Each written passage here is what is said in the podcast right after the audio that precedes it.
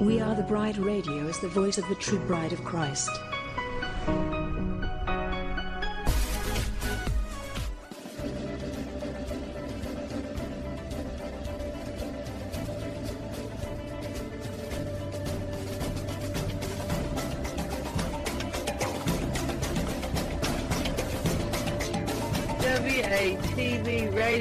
Seeks to inform and engage the bride of Christ to stand up and take your place in the army and the kingdom.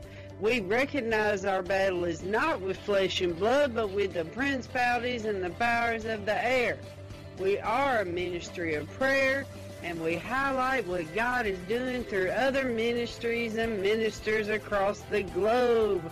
We provide a platform for ministers and a place for the bride to come together and rally around each other, hold up each other's arms, and pray for one another. WATB Radio celebrates the various missions that God has called each one of us to in this army. So we desire to promote and enhance the bride as a whole. Go bride! Our soon coming king awaits. This is a WATB disclaimer.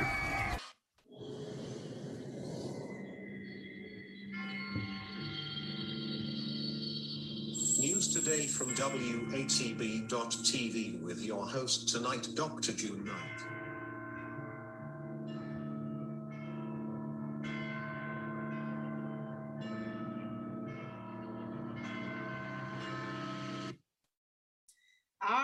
Bride, good evening on this Friday evening, the last day of the week.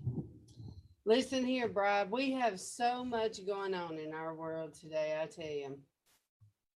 Uh, I want us to um, go ahead and get focused on what we're going to talk about tonight because, Bride, I'm noticing the more that I read these uh, documents from the government because tonight is our government news night. Uh, the more that we read these documents, and the more, Bride, that I am 100% convinced, I mean 100% convinced that we have merged. You will see, uh, let me switch screens here. I believe you will see what I'm talking about, Bride. I tell you what, if we are not uh, all right, here we go.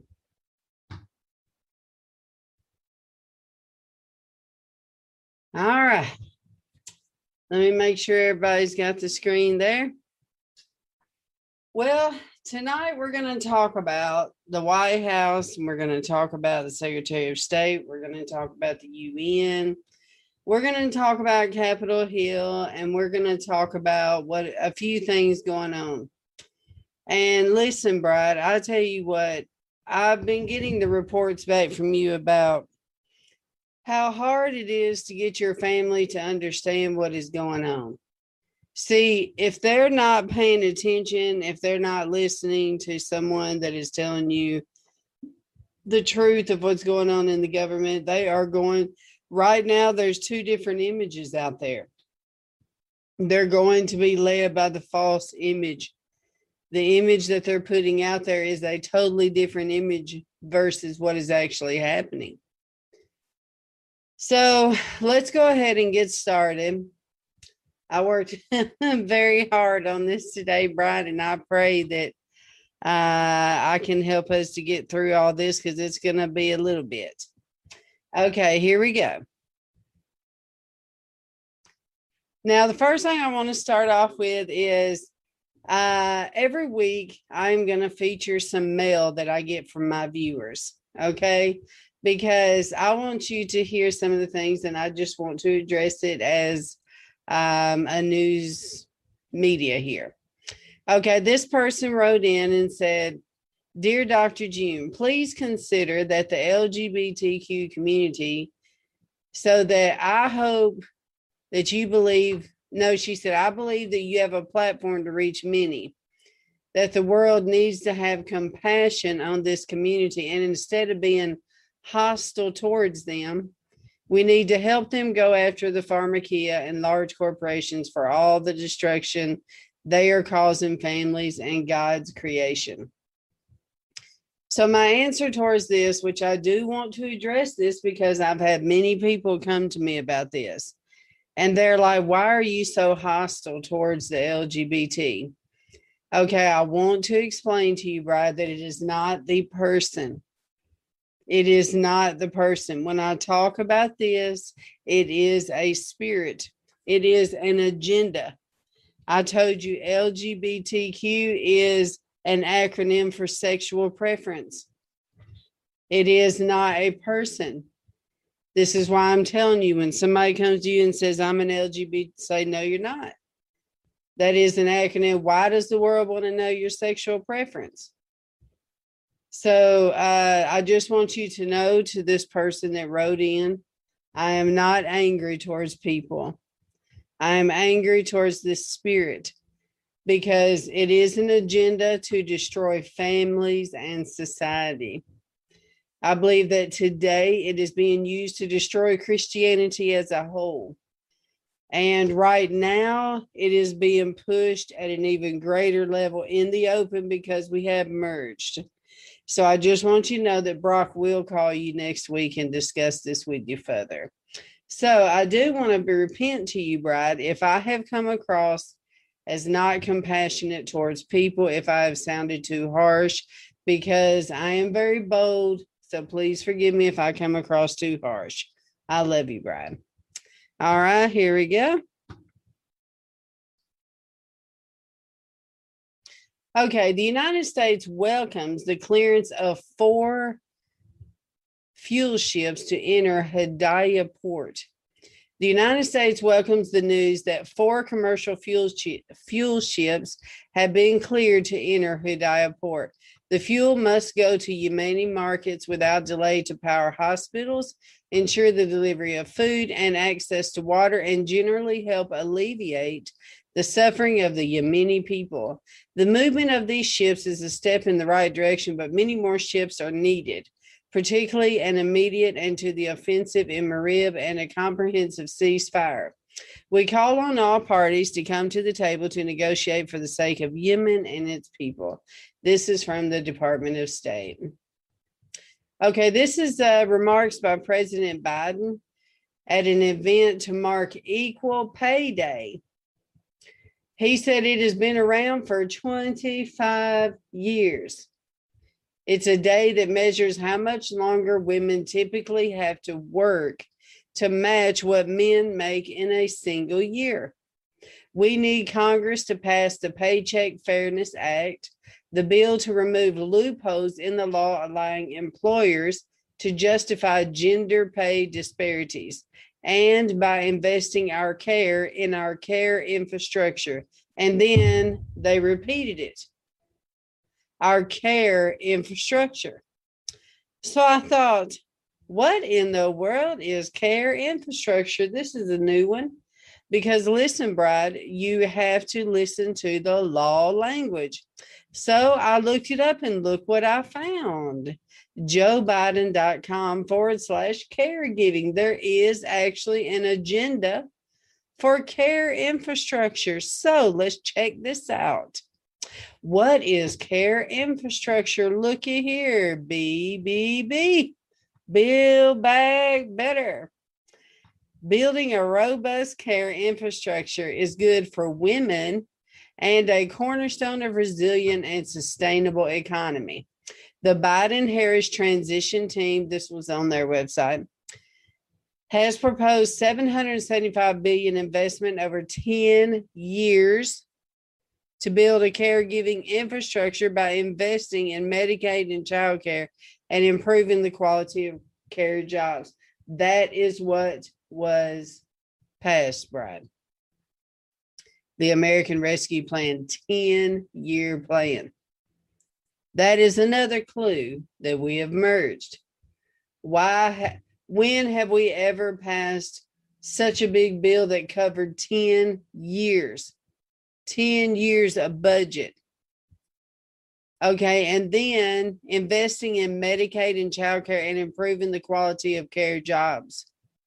Here are practical actions you can take to build an anti racist workforce, workplace, care for your people, equalize your workplace, and demonstrate your leadership. And look, this is their logo. Time's up. This is from their website. Time's up. So let me tell you what I believe I am starting to come to another conclusion about Brad. I believe that the government is working very, very hard to ensure that the women are able to leave their children and go to work. If you hear where I'm going with that.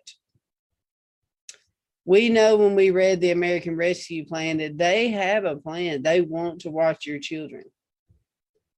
And so they're definitely making it better than it's ever been for women. And I know for me, being a strong woman, you know, that if we didn't know what we knowed, if we didn't know already the things that they're doing, the liberality of it, we would love this. Of course, women want to get paid what men want to get paid. But we don't want you to emasculate our men in the process.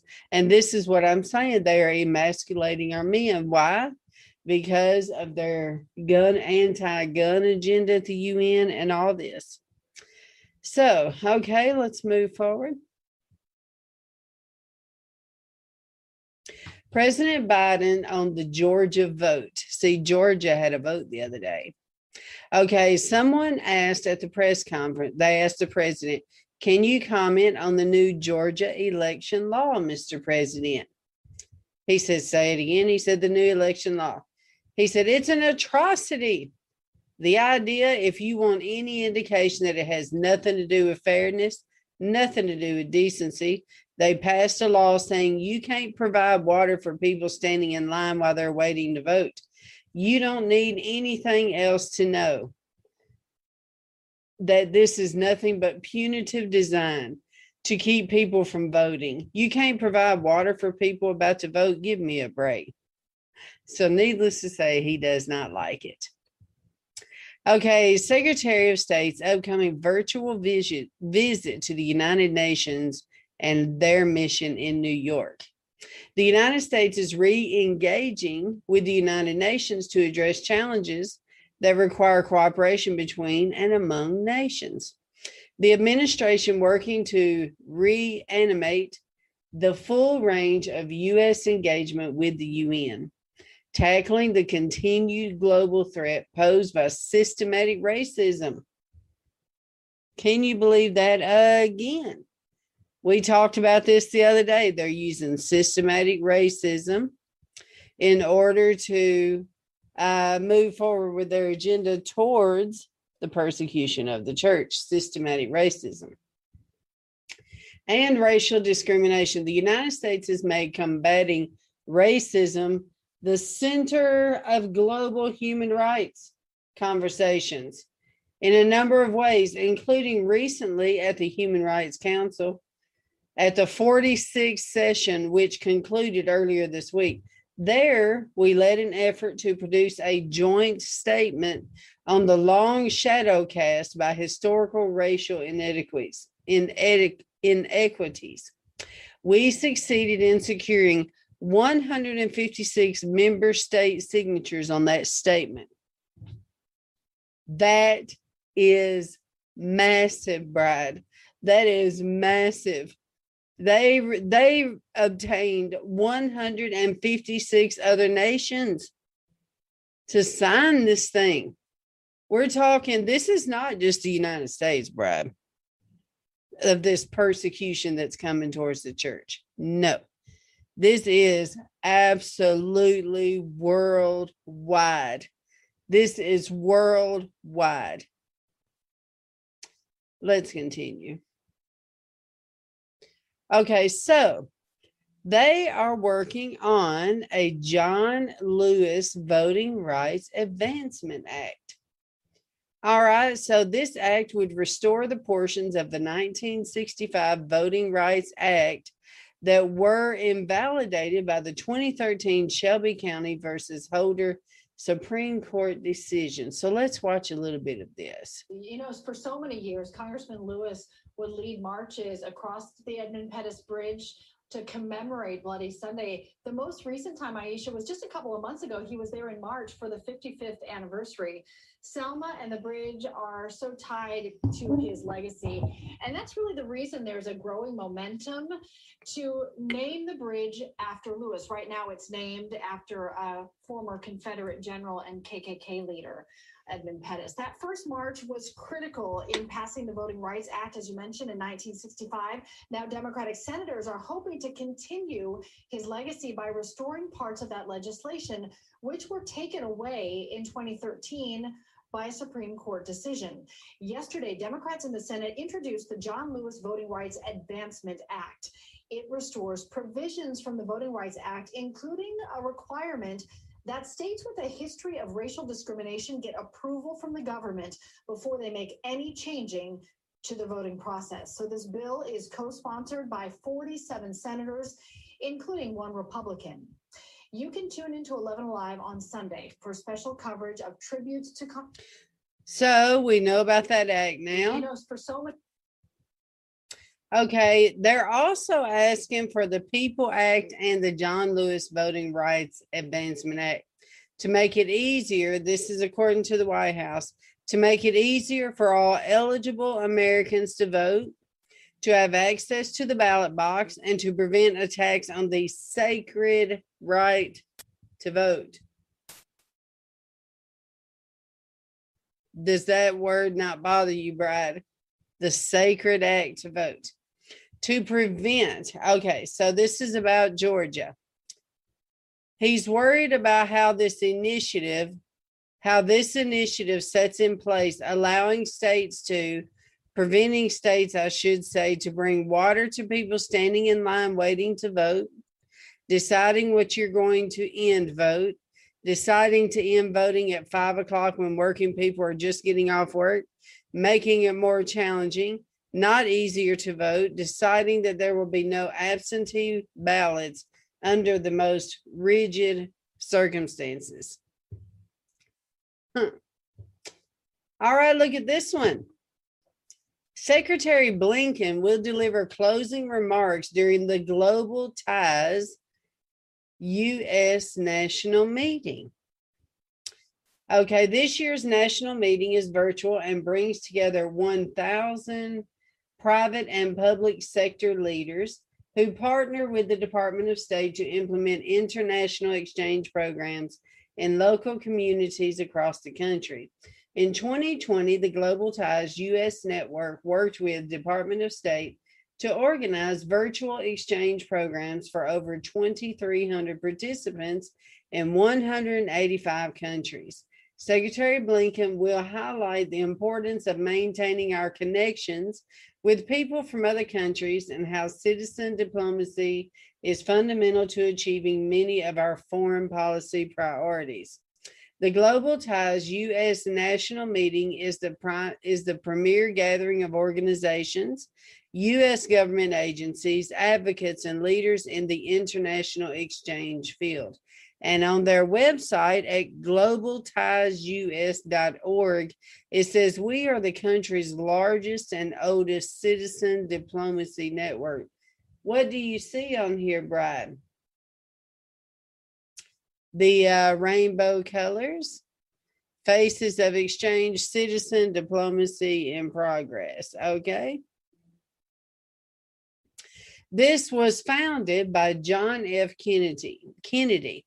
And they say collectively, we are a network of citizen ambassadors committed to building the social trust that is foundational to peace and prosperity, both globally and locally through international exchange.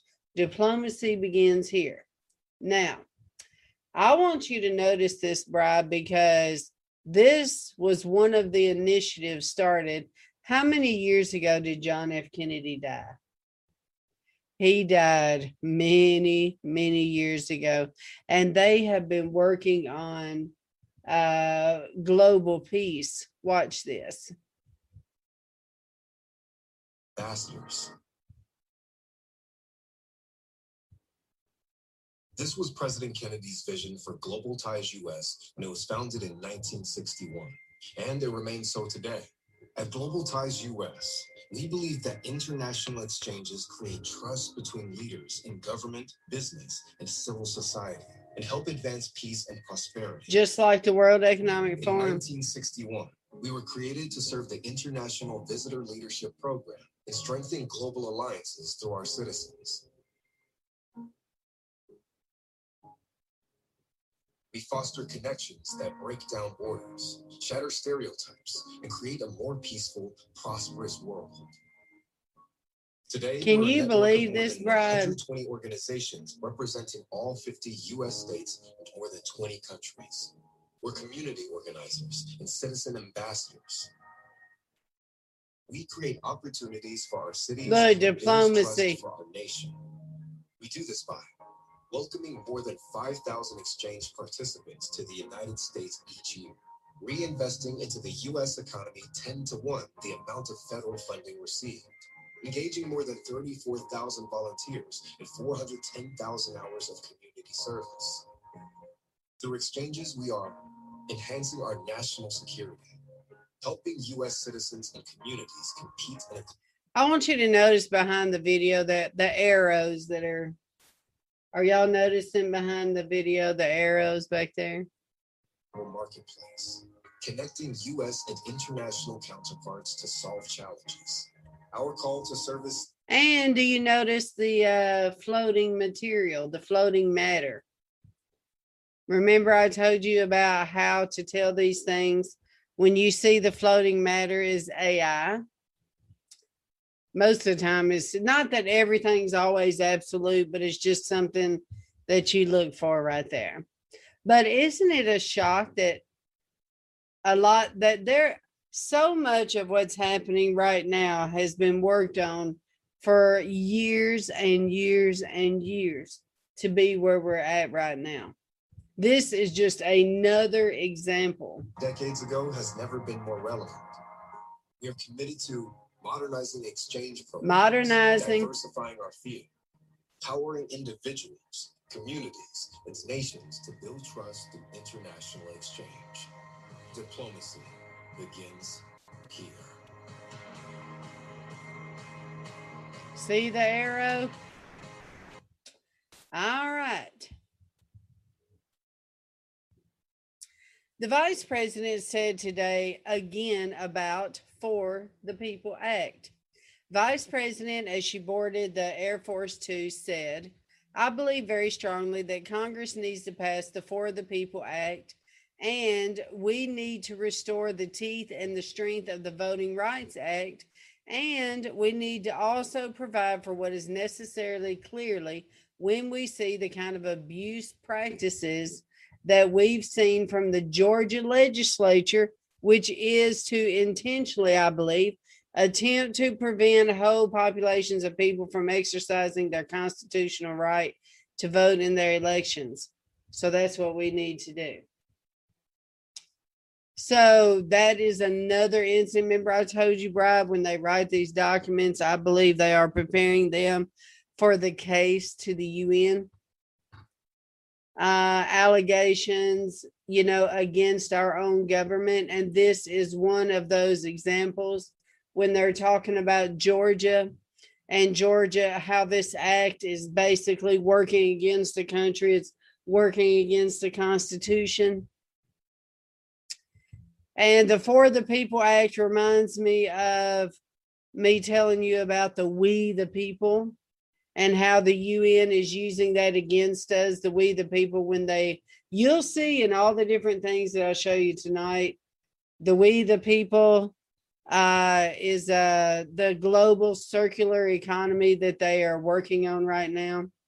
Okay, so let's look at HR 1 right now. It says the For the People Act.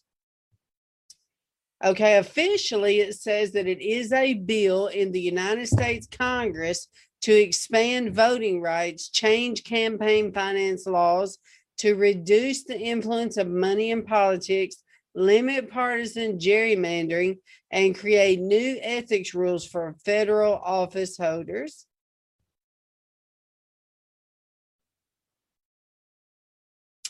Okay, now they say they the return to the UN Committee on the Elimination of Racial Discrimination, otherwise known as CERD, C E R D. Our nominee for the crucial body is Professor Gay McDonald McDougall, who is a lifelong globally renowned voice on human rights. She's a pretty lady, isn't she? uh, let's say human rights, equity, and dignity, who grew up in the Jim Crow South and was active in the civil rights movement here in the United States.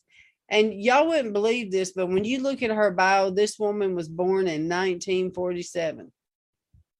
Look how beautiful she is. She was born in 1947 and was active in the civil rights movement here in the United States and in the anti apartheid movement in South Africa. She was the first American to ever serve on the CERD, and we're happy to nominate her and to return to this important position to help us in our efforts to combat uh, racism globally. And we look forward to having her hopefully rejoin that body.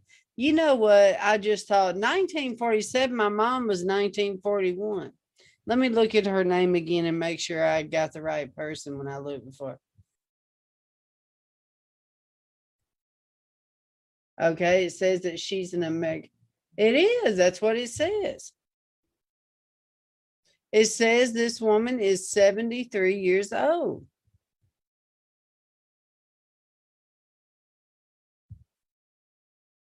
This can you believe how uh God she's beautiful.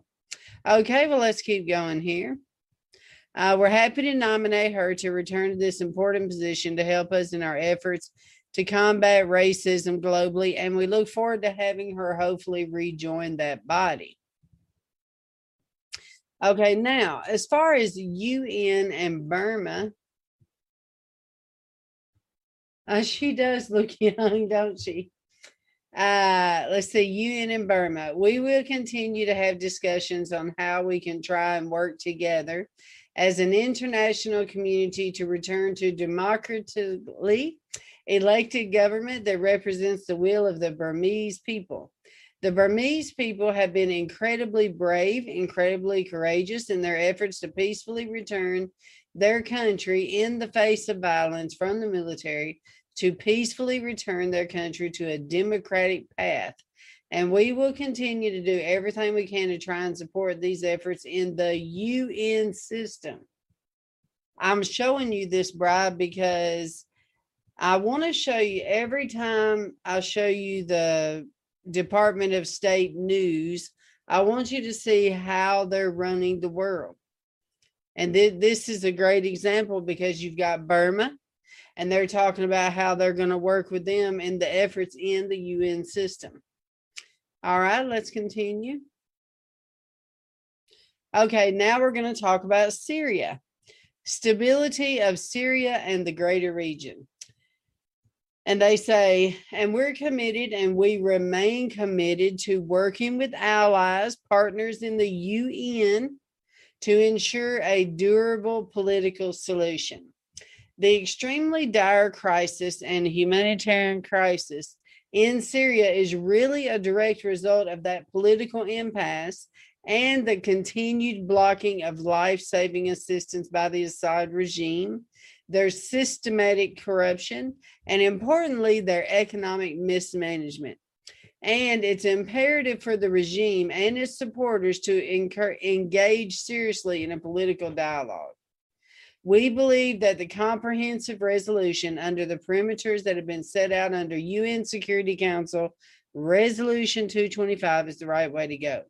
And we'll continue to support the, that and to continue to press the parties to engage seriously in these discussions. All right, let's continue. Now, provocations from North Korea we condemn these very robustly. They're destabilizing ballistic missile launches. Did you know that North Korea released some launches? Those launches obviously violate multiple UN Security Council resolutions and threaten the region and the broader international community. And we've been clear about our commitment to defend the Republic of Korea and Japan, and that remains ironclad.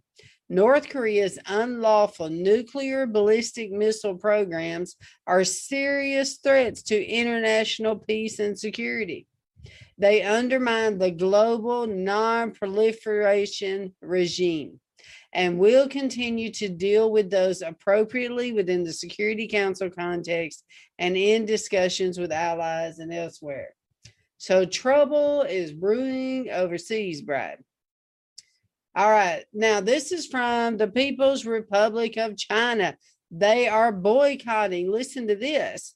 The United States condemns the People's Republic of China's state led social media campaign and corporate and consumer boycott against companies, including American, European, and Japanese businesses, for their decision to avoid inputs using Xinjiang, or however how you say it, cotton because of forced labor. And we commend and stand with companies that adhere to the U.S. laws and ensure products we are consuming are not made with forced labor.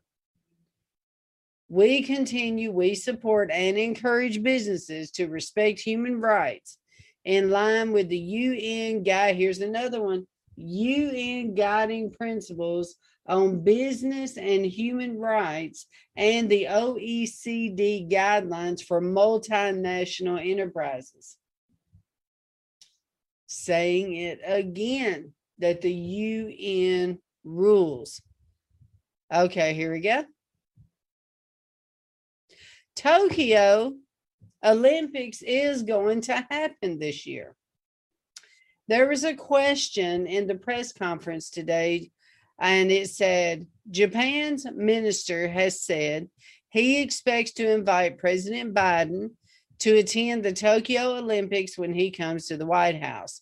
That would be a big statement about the status of the pandemic worldwide. Does the president a plan to attend? So her answer was he hasn't received it yet. As we've said, we respected the decision to delay the games last year. We understand the careful considerations that the Japanese government and the International Olympic Committee are weighing as they prepare for the Tokyo Olympics this summer. The government of Japan has stressed that public health remains the central priority as they plan to host the Games. We, of course, look forward to welcoming the Prime Minister to Washington soon. So they are going to continue with the Olympics. Now, I want us to watch a little bit of this today. Okay, this is Secretary Blinken's speech on the alliances and partnerships from Brussels, Belgium. Listen here, Brad. You will have to come to the conclusion that we are merged after you listen to this. We're not going to listen to the whole thing, but we're going to listen from about halfway on. That's what democracies do. We deal with challenges out in the open. We also must help those countries move back in the right direction. Okay, pause. I want you to look in the bottom of the poll uh, where he is standing. I want you to see the old Secretary of State seal. I want you to notice, all of you that's been studying with me about logos, I want you to notice the color right here at the top. And then I want you to see their new logo is right here. Look at the difference. This one, this one, this one, this one. Notice it. Okay, here we go. By strengthening the guardrails of democracy, like a free and independent press. All right, let me back up a little bit. Hold up. All right, here we go. That Article 5 has been invoked, and it was to protect the United States. We will never forget it. And our allies can expect the same from us today. As President Biden said to the Munich Security Conference last month, you have our unshakable vow. America is fully committed to NATO, including Article 5. That's a vow I reaffirmed to our allies at NATO this week. And Secretary of Defense Austin and I expressed that same commitment to our allies in Japan and South Korea, where we recently concluded negotiations on burden sharing agreements that will help maintain peace and prosperity in a free, open Indo Pacific for years to come. Our alliances were created to defend shared values. All right, here we go. So renewing our commitment requires reaffirming those values and the foundation of international relations we vowed to protect Uh huh. a free and open rules based order. Rules based order. We've got our work cut out for us on this front. Virtually every democracy in the world is dealing with challenges right now, including the United States. We're up against deep inequities, systemic racism, political polarization, each of which makes our democracy less resilient. It's on all of us to show what has always been the system's greatest strength our citizens and the faith we put in them to improve our societies and institutions. The biggest threat to our democracies isn't that they are flawed, they've always been. The greatest threat is that our citizens lose trust in democracy's ability to fix those flaws, to follow through on our founding commitment to form a more perfect union. What separates democracies from autocracies is our ability and willingness to openly confront our own shortcomings, not to pretend they don't exist, to ignore them, to sweep them under the rug. We also have to hold one another to the values at the heart of our alliances, to confront a democratic recession around the world. We all must speak up when countries backslide from democracy and human rights. That's what democracies do. We deal with challenges out in the open. We also must help those countries move back in the right direction. Okay, let me pause here. All of you on my Facebook page, come on over here to YouTube because Facebook has been slamming me lately. They're blocking people from seeing me, shutting my videos down, blocking my videos. So, right now, they're doing the same thing. So, just come on over to YouTube. I put the link in the chat.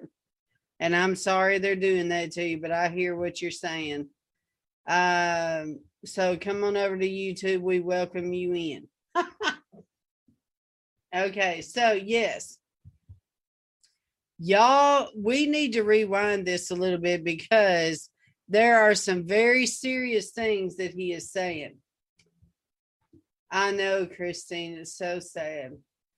I know I'm tired of them saying democracy too, because you know what it means. So, okay.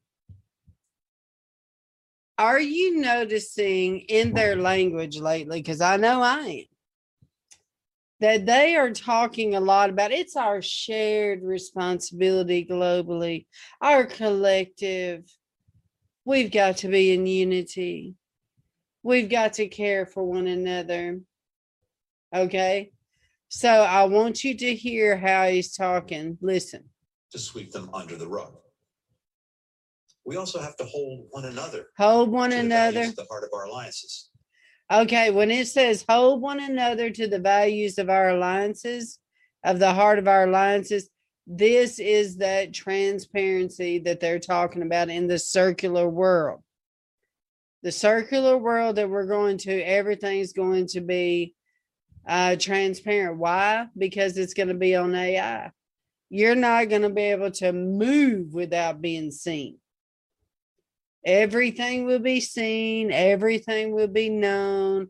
And the goal one day is to put everybody live where your life is transparent. You're you're a walking internet like we've been exposing about the internet of bodies the internet of DNA, the internet of things, the internet of medical things. And tonight we're going to talk about the internet of thoughts again.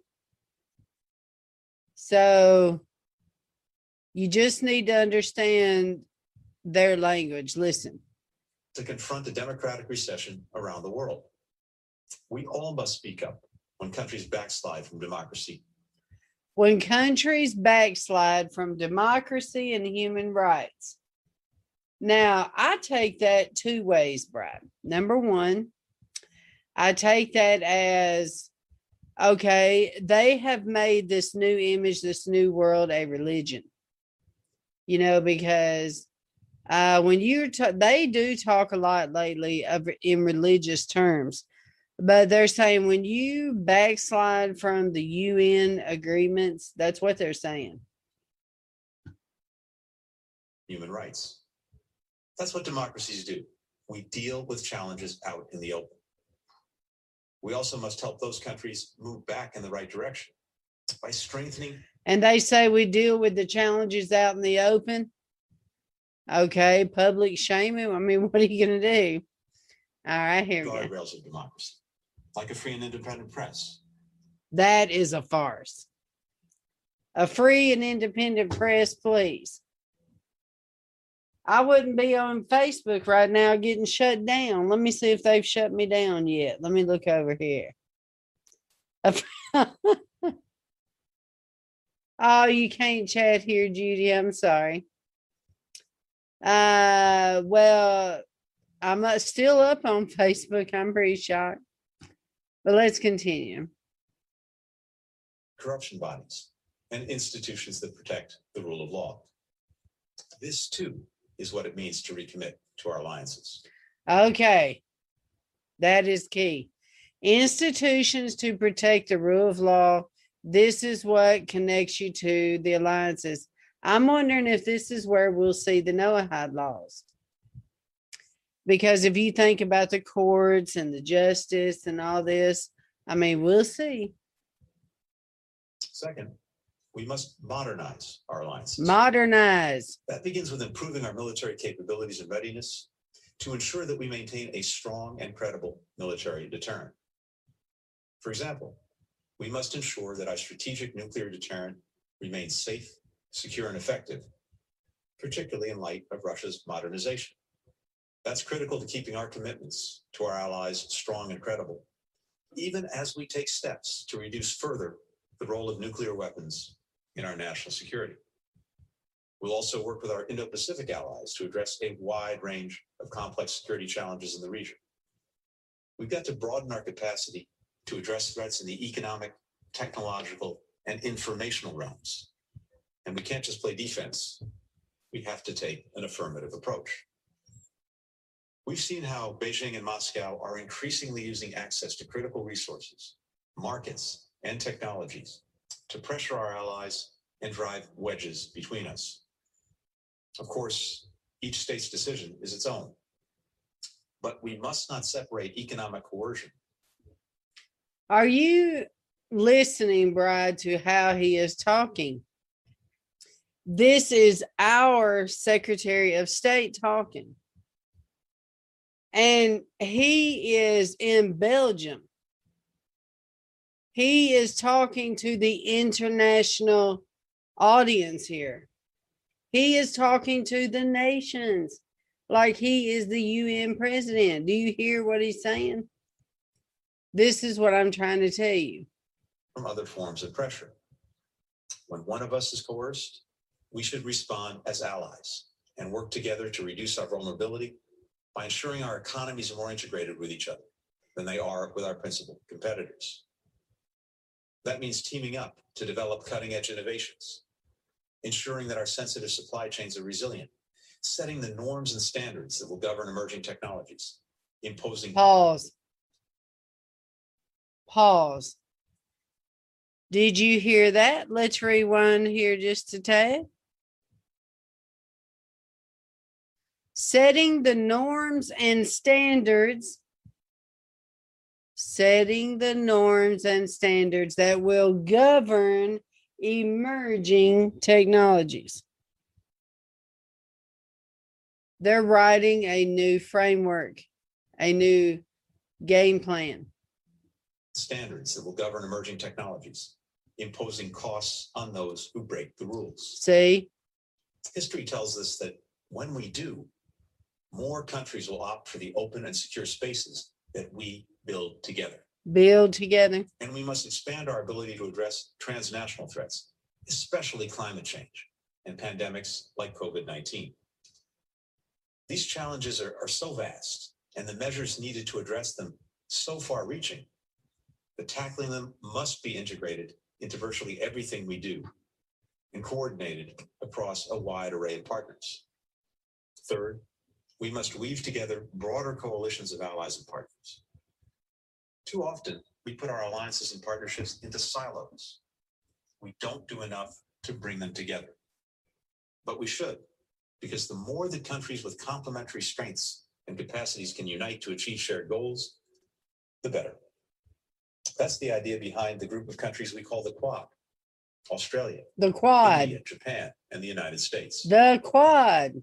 President Biden recently hosted the Quad's first ever leader level summit. We share a vision of a free, open, inclusive, and healthy Indo Pacific region, unconstrained by coercion and anchored by democratic values. We make a good team, and our cooperation will strengthen parallel efforts to ensure security in the East and South China Seas and to expand safe, affordable, and effective vaccine production and equitable access. Deepening NATO EU cooperation is another Pause. Pause. Pause. Pause.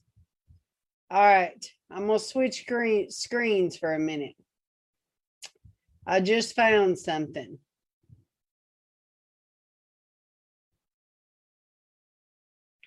Okay, this is from the White House. It's actually on the White House website, whitehouse.gov. Okay. This is uh, from their briefing room. Quad leaders joint statement, the spirit of the quad, dated March the 12th. Okay, it says, I, number one, we have convened to reaffirm our commitment to quadrilateral cooperation between Australia, India, Japan, and the United States. We bring diverse perspectives and are united in a shared vision for the free and open Indo Pacific. We strive for a region that is free, open, inclusive, healthy, anchored by democratic values, and unconstrained by coercion.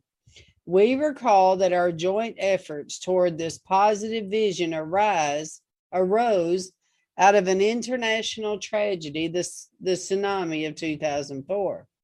Today, the global devastation wrought by COVID 19, the threat of climate change, and the security challenges facing the region summon us with renewed purpose.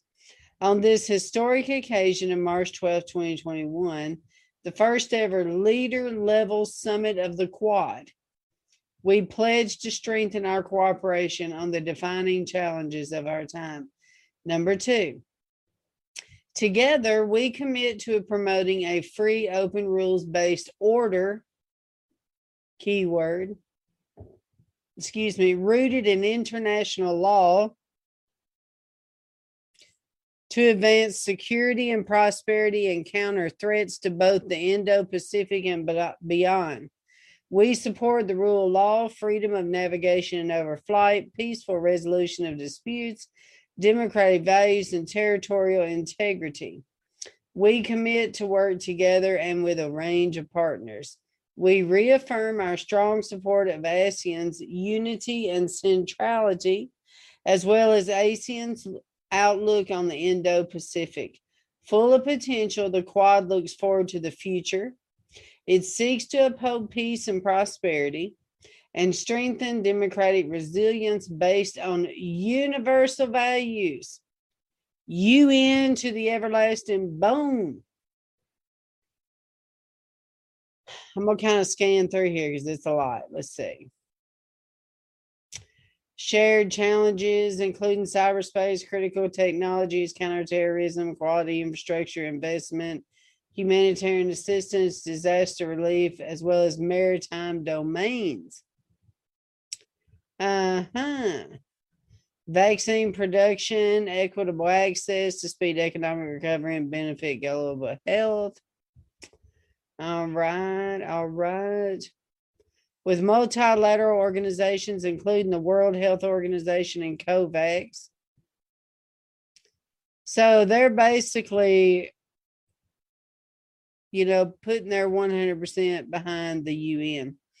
We call for transparent and results oriented reform At the World Health Organization, we are united in recognizing that climate change is a global priority and will work to strengthen the climate actions of all nations, including to keep a Paris aligned temperature limit within reach.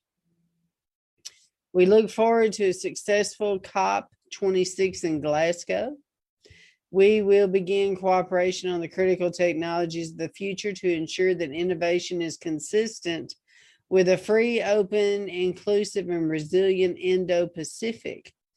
We will continue to prioritize the role of international law in the maritime domain, particularly as reflected in the United Nations Convention of the Law of the Sea, and facilitate collaboration, including maritime security, to meet challenges with the rules based maritime order in the East and West, East and South China Seas. We uh, reaffirm our commitment to the complete denuclearization of North Korea in accordance with the United Nations Security Council resolutions and also confirm the necessity of immediate resolution of the issue of Japanese abductees.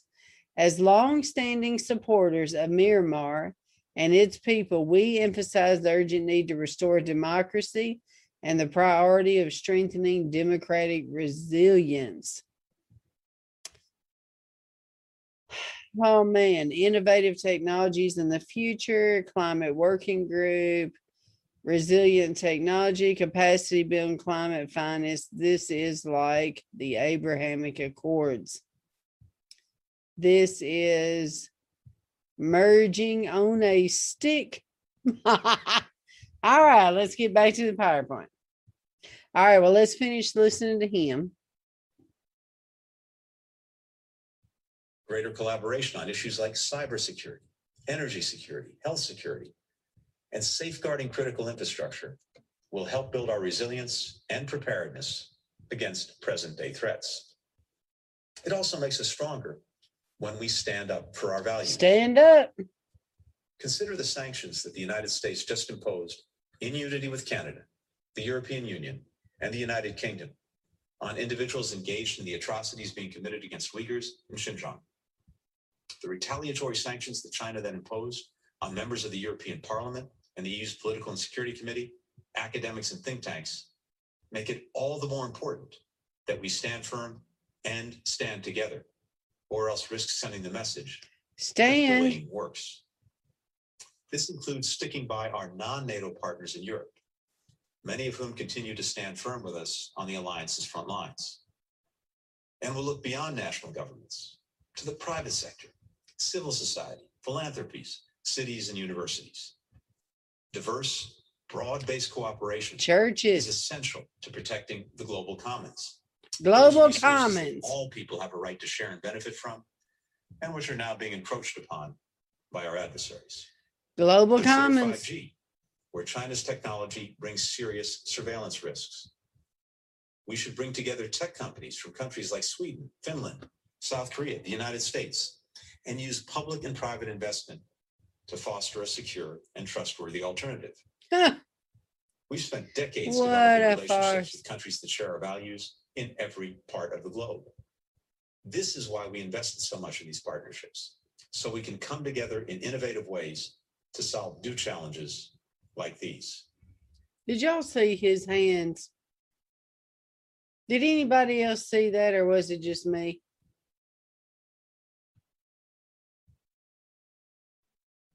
Yes, amen. Lori, he reminds me a lot of Secretary uh the last one we had. I know, I know, happy, I know him. Well, public private, that's a World Economic Forum, that's a global uh deal here.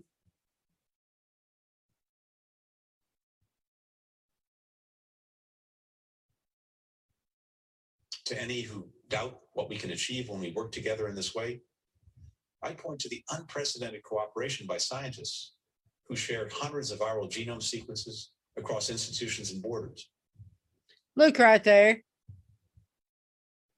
All the people that shared, look right here, hundreds of viral genome sequences across institutions and borders. What have we learned about genome sequences? Can we say synthetic? Can we say nanobots? All right, let's continue. Research that was indispensable to the discovery of several safe, effective COVID 19 vaccines in record time. The very first of those vaccines to be approved by the World Health Organization was pioneered by a doctor born in Turkey who grew up in Germany and who co founded a European pharmaceutical company that partnered with an American counterpart to produce the vaccine. Now, America's allies and partners may be listening to my words today and saying, we need to know what we can expect from you. Because as I said, trust has been shaken to some degree over the past few years. So let me be clear about what the United States can promise to our allies and partners. When our allies uh, shoulder their fair share of the burden, they'll reasonably expect to have a fair say in making decisions. We will honor that. That begins with consulting our friends early and often.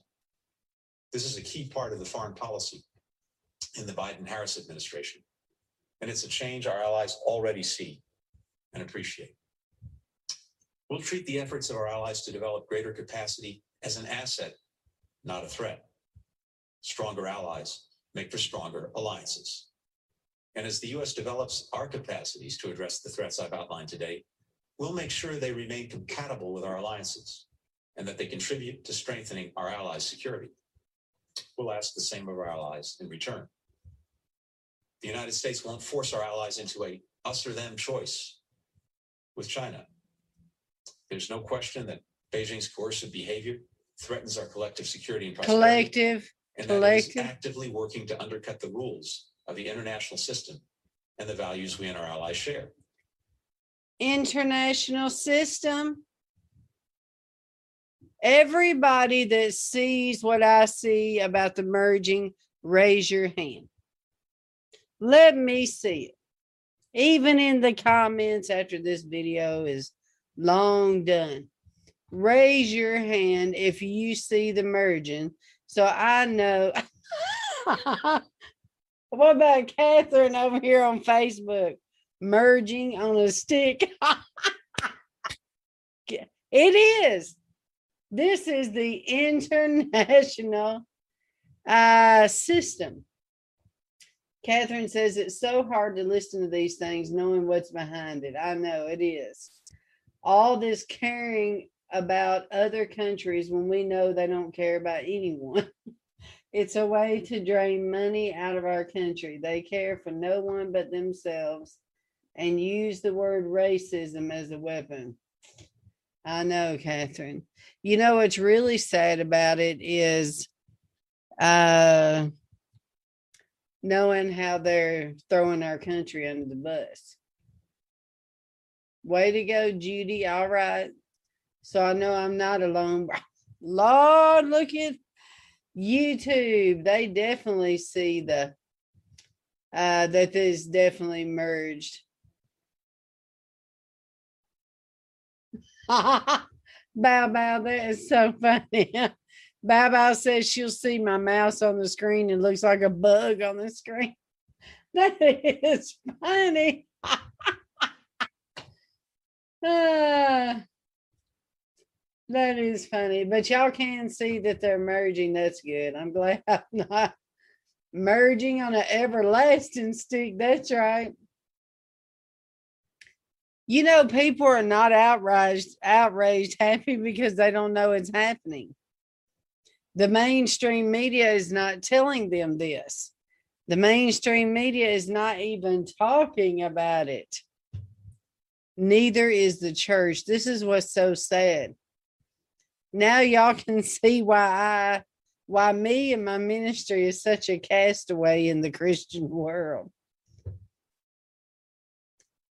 But I mean, the truth is the truth, and you just got to tell it.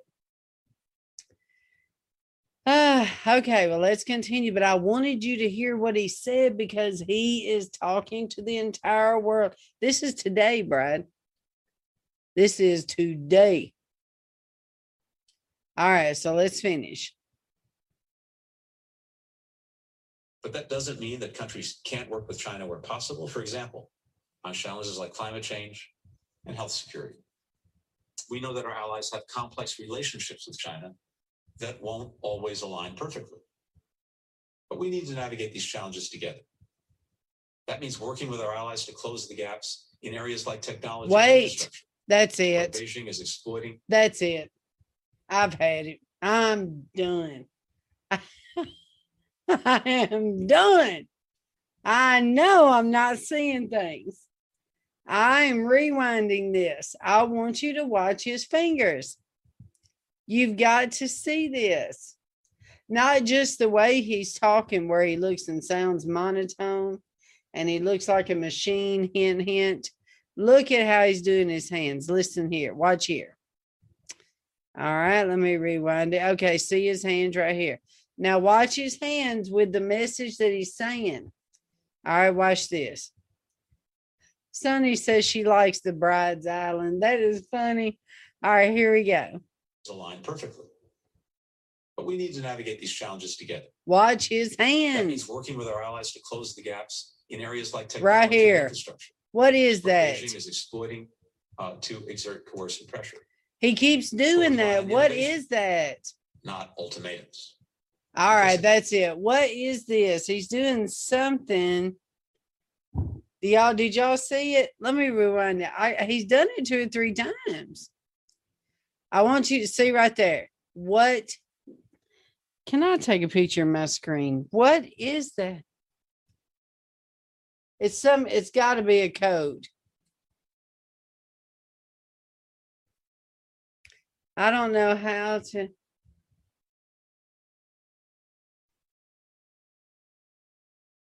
Brandon is back. Everybody give Brandon a hug. What is up, Brandon? We have missed you. Listen here. We have been suffering in the world of news without Brandon. Something is up with his fingers. Okay, so let's read. Hey, maybe Brandon, since Brandon is freshly back, maybe Brandon can tell us what are giving us the finger. That is funny. Flipping a finger. Sideways, okay. Oh, wow. Okay. All right. Brandon. What, Minnesota? No way. All right, let's try this again. Let's rewind it and let you see it. That means working with our allies to close the gaps in areas like technology. Right there, see? Where Beijing is exploiting uh, to exert coercive pressure. We'll rely on innovation, not ultimatums. Because if we work together to make real our positive vision for the international order, if we stand up for the free and open system, Did you hear that? For this international order. Is anybody else out there hearing what I'm seeing, what I'm hearing?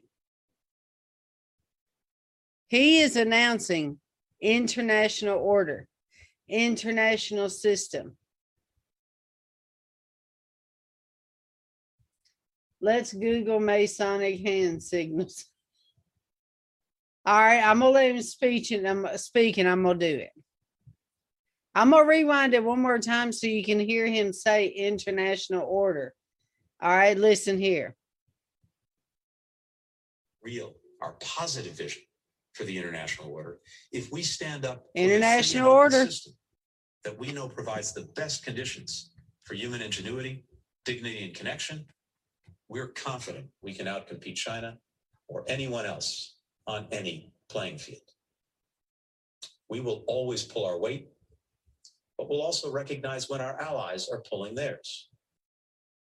And let me be frank, this has often been a contentious issue particularly in the transatlantic relationship. We recognize the significant progress many of our NATO allies have made in improving defense investments, including progress toward meeting the Wales commitment of spending 2% of GDP on defense expenditures by 2024.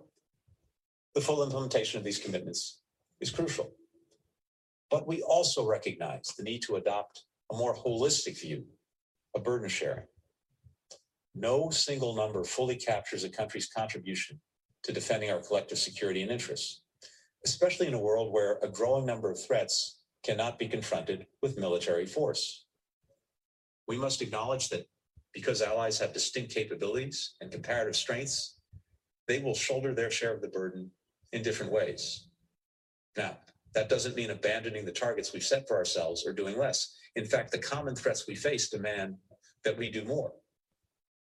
We need to be able to have these tough conversations and even to disagree while still treating one another with respect. Too often in recent years, we in the United States seem to have forgotten who our friends are. Ah, Well, that's already changed. The United States will be judicious about our use of power, particularly our military power. Judicious, judicious. Do y'all catch on to what this man is saying? Are you hearing this, Brad? He is letting the world know what we are about to do. He is laying down the law, Brad. Are you are you listening and listen listen to what he's saying? 'cause let me rewind this just a tad. This is serious stuff that he's saying. We in the United States seem to have forgotten who our friends are. Well, that's already changed. already changed. The United States will be judicious about our use of power. We'll be judicious. our military power as a means of addressing conflicts abroad. We will avoid imbalances between our principled ambitions and the risks we're willing to take to achieve them. In no small part because when we're Right there was, in no small part, whatever that hand signal is. What the world?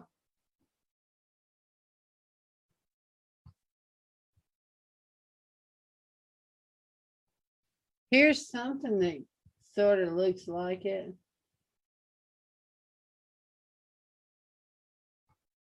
Let me show you, let me switch screens.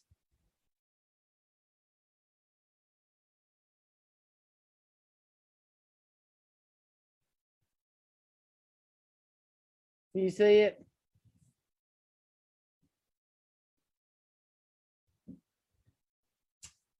This one looks more like it, the Shuni Mudra or something, or the Rudra Mudras.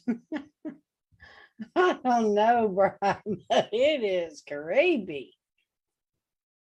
I don't know what he's doing with them hands. I don't know. Maybe it's not meant for us to know or something. That's the famous President Trump one right there. Donald Trump rally. Okay, hand gesture is declared a hate symbol. What? You've got to be kidding. Because President Trump used it all the time, the 666 symbol.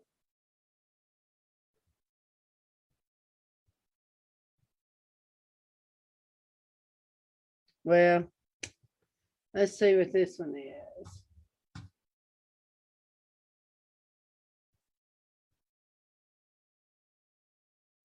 I don't know, Brian. Well, let's go back to the uh, deal here. I don't know what it is, but it's something. All right, so let's continue. extended, we hamper our ability to focus on other challenges that can have the biggest impact on the lives of the American people.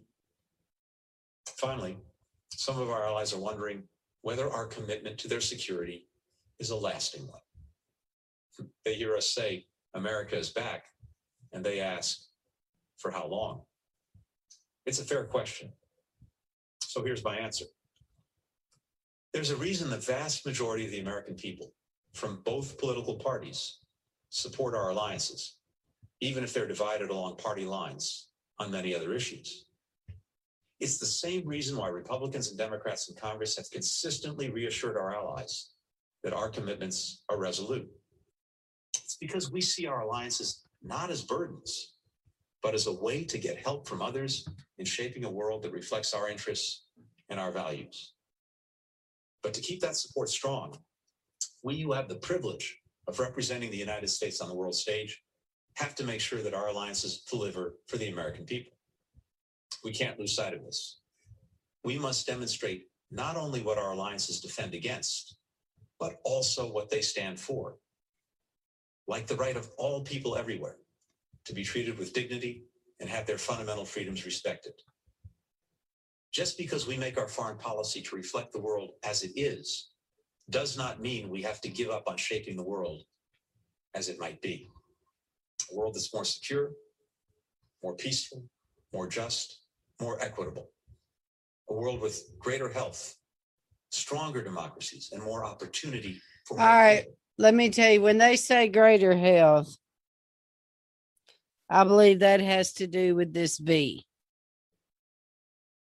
You know, with the technology now that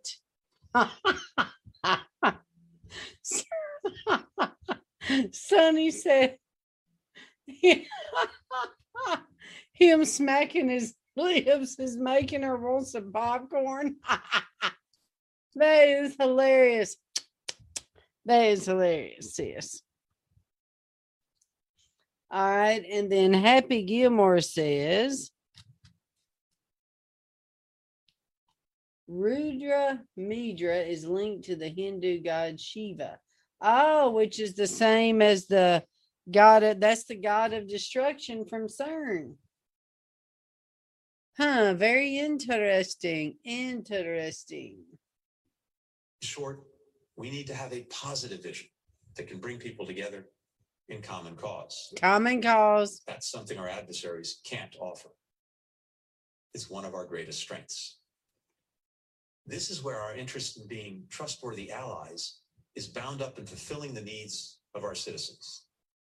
We can't build a foreign policy that delivers for the American people There's that hand again. maintaining effective alliances. Oh, And we can't sustain effective alliances without showing how they deliver for the American people. 70 years ago, uh, a U.S. Army private training at Fort Dix in New Jersey sent a letter to Dwight D. Eisenhower, who was then serving as the very first Supreme Commander of the Allied forces in Europe. In his letter, the private asked Eisenhower whether there was anything more to his service than to quote, kill or be killed. Eisenhower was a seasoned realist. He'd seen up close the devastation of war. He was clear eyed about the life and death consequences of putting American lives on the line to defend our allies. Yet he still believed, as he responded in a letter to that soldier, that, to quote, true human objectives comprise something far richer and more constructive than mere survival of the strong. The United States and its allies, he wrote, had to work together to build a system rooted in shared values. And these words were, were not so different from the values that guided our everyday life in the United States. As Eisenhower put it, attempting to solve in decency, in fairness, and in justice the multitude of problems that constantly present themselves to us. That doesn't mean trying to solve every problem in the world. Rather, it means that when we must address a problem, we do not lose sight of our values, which are simultaneously a source of our strength and humility. Eisenhower told the soldier that he hoped his words would provide a small bit of optimism and faith. Now, Eisenhower couldn't have imagined many of the challenges we face today, but he knew that whatever new threats emerged, we would want to face them with partners who shared our values. The last year has been one of the most challenging times in the history of our nations. And still, we've not emerged from the crisis, even if we see real reason for hope. But our cooperation with allies and partners provides us with more than a small bit of optimism and faith. It shows us the way forward, forward together, together. rooted in our shared values, and committed not only to rebuilding Shared our alliances and values. partnerships, but to building them Rebuilding. back better. Build back better. If we do this, there are no challenges we cannot and will not overcome. Thank you very much.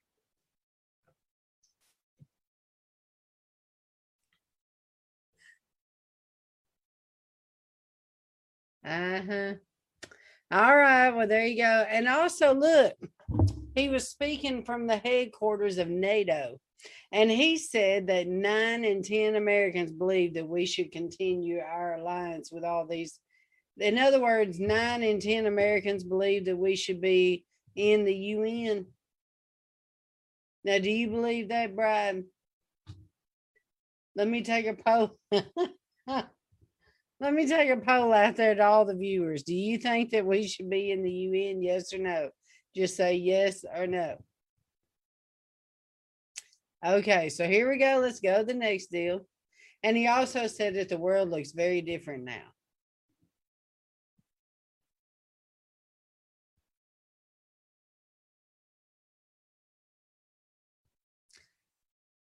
Oh, we skipped one. Hold it, hold it. There we go. Okay. The president is to seek more money. He wants more money, Brad, for infrastructure again. More infrastructure. There was a question at the press conference that said, the president has said he wants bipartisan support. I think for an infrastructure package as well. Is that possible when Republicans are pretty adamant they don't want any tax increase? In other words, how can you achieve bipartisan support for infrastructure if Republicans are drawing the line, the hard line on taxes? She replied, Well, first, I would say, Peter, that I don't think most Republicans think that the United States one of the is the wealth one of the wealthiest countries in the world. Should be the 13th in the world as it relates to infrastructure. You know roads that are broken down infrastructure that isn't working a lack of access to broadband that is not a democratic issue. And the president is going to continue to make that case. So the president is going to ask for more money for infrastructure and what did I tell you a minute ago? One of the parts of that infrastructure is the care infrastructure.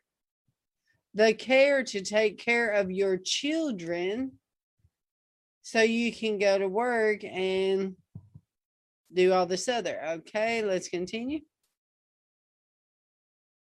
Now, let's talk about the Internet of Thought, the global super brain.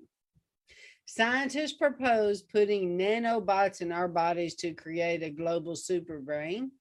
This is in this website. What is it? Silicon Republic. I showed you this before, but I want to show it to you again because of the Internet of Things. A team has proposed using nanobots to create the Internet of Thoughts, where instant knowledge can be downloaded just by thinking it. An international team, oh, another reason I wanted to tell you this is somebody that I interviewed. It was either uh, Dr. Day or uh, no, it was Celeste when I interviewed her last year.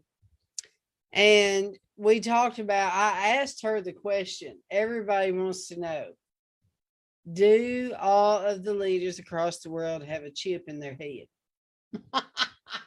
A lot of people want to know that. Are they all connected? I can't remember if she said yes, but through one of the interviews, they said that all of them are able to talk to each other by just thinking it.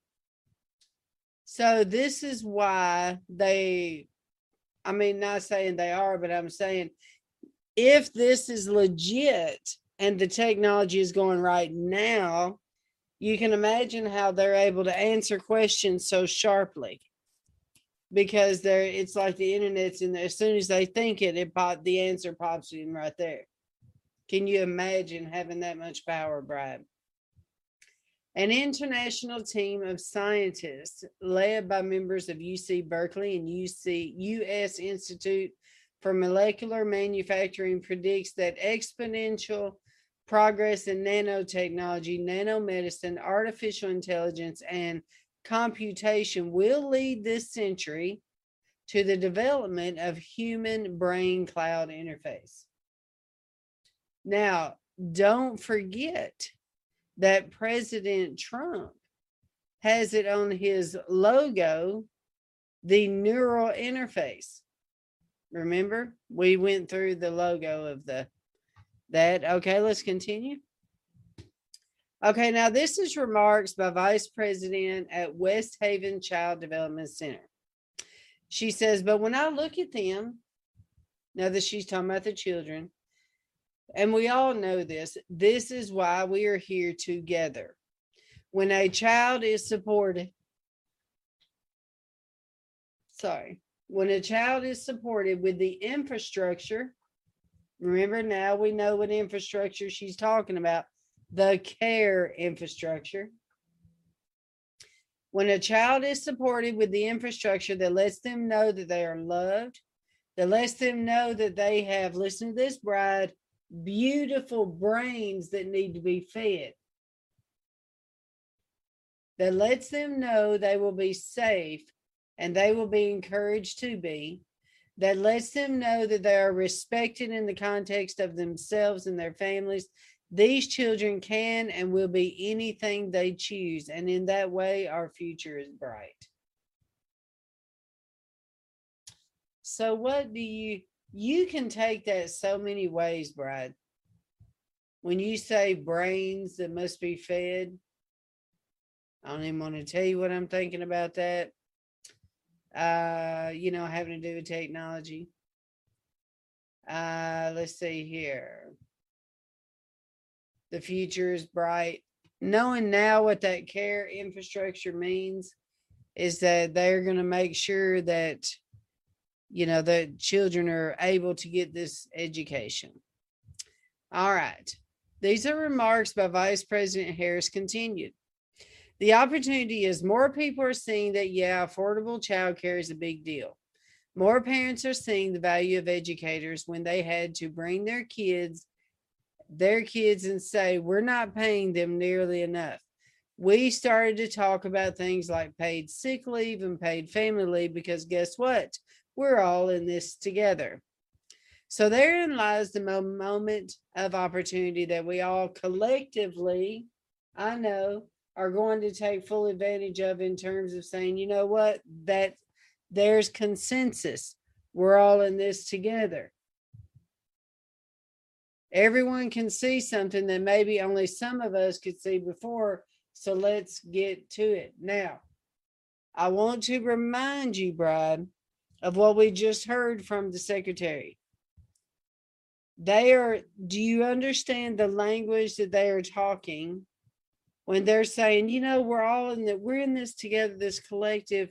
They're wanting everyone to be of the same thought, same mind, and one accord.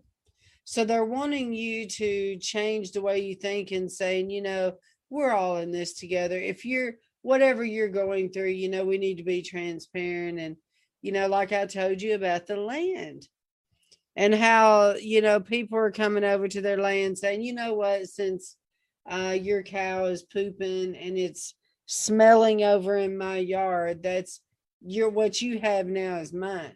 So I'm going to have to come over here and help you get rid of that smell. So we're all in this together. So you don't really own this yourself. Remember, we talked about this, right? This is part of that circular economy that's coming. You will own nothing and you will be happy about it. All right. And so let's not be incremental. Let's leapfrog over the problems and get into the next phase of all this. Invest in our child care workers, invest in our child care centers, invest in our children, pull people out of poverty. Agree that it's not okay in the United States that children go hungry. Now, see, I just want to say this, Brian. If you can say nanny state, that would be the best word. Okay uh, what are they going to have in these buildings? Are they going to have the spray in the uh, ventilation system that's going to release the nanobots? And you think, oh, this woman is just conspiracy theorist. No, I am telling you legit science that I have covered in the news. They already have it in two states. One is Tennessee. And I told you about me going to the dentist the other day where they had that in the ventilation system. You walked in and it was like you, when you walk in in that type of atmosphere where they say that they're, you know, that it's a disinfectant to clean up the virus, but what they're doing is they're releasing technology, these nanobots in the air to go around and fight these uh germs. And then who knows what goes in if you know what i'm saying what you're breathing and inhaling in. I went in about had a cow. I wasn't in there more than two minutes. I had to run out of there. I told them i refuse to be in here because when you walk in there it's like they're standing right in front of you with a, a nasal thing spraying it up in your nose. It is so thick in the room of a disinfectant smell. It's horrible. Are they going to put this in children's? Okay, here's a few things I can see that's going to happen in schools and in nursing, not well, probably nursing homes, but in uh, child care places is that spray, which they're going to say is going to be a disinfectant. Okay. Uh, and then the testing, if one person is caught, one child that has it, everybody's going to be locked down. You're going to be required to be tested. You're going to be required, uh, which a lot of places will probably force you to get the vaccine. Maybe the government won't, but the business will. Uh, there's so much. So it's like, okay, now you want to help all these parents. Now you want to help these parents to be successful. Now that you can inject this, now that you can release this, now that you can educate them into your mindset. Do y'all hear what I'm saying? With the, we know that the Noahide laws are right here. Okay, so let's continue and let's not be incremental. Let's leapfrog over the problems. Oh, I already said that about children going hungry. Okay, let's go to the next one. Okay, here's the second gentleman, Douglas Emhoff, to visit the health center in Maryland. On Tuesday, March 30th, second gentleman Douglas Emhoff will visit a community health center in Silver Spring, Maryland. This visit is part of the Help is Here tour to amplify the American Rescue Plan. All right, so there you go. And by the way, I don't have it on the slides, but I meant to put it on there. Was the Passover deal the other day between him and his wife because he's Jewish. And they let everybody know it in the Passover deal that they're Jewish and uh you know so he he is taking a leading role in this country bride every time i do the news i'm eh, when i do it on the government i'm always uh focusing on where he's going and what he's doing because that is what's in there. So they're they're pushing him forward even though he's the second. Him and her. Okay let's continue Okay, this is a little commercial for our ministry. All right. Uh, we have a receptionist now. We introduced her to you all the other day. We uh, went live and introduced her to you. And she told you we're doing a campaign right now. And the campaign is uh, since we are We're the Bride Ministries, uh, she said she's asking for all of you to submit your wedding pictures for us to post in this campaign called Stay Pure, Stay Holy, Stay Natural, Say No to Trump's V campaign picture. And what we're doing is we are posting these all over social media. So this is an example of the one she did with someone that submitted this one. It says, Jesus is our eternal love.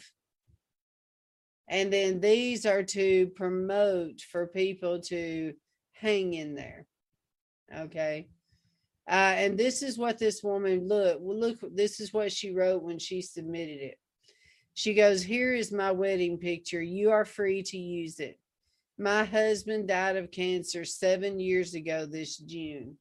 He was a minister of the gospel and loved the Lord.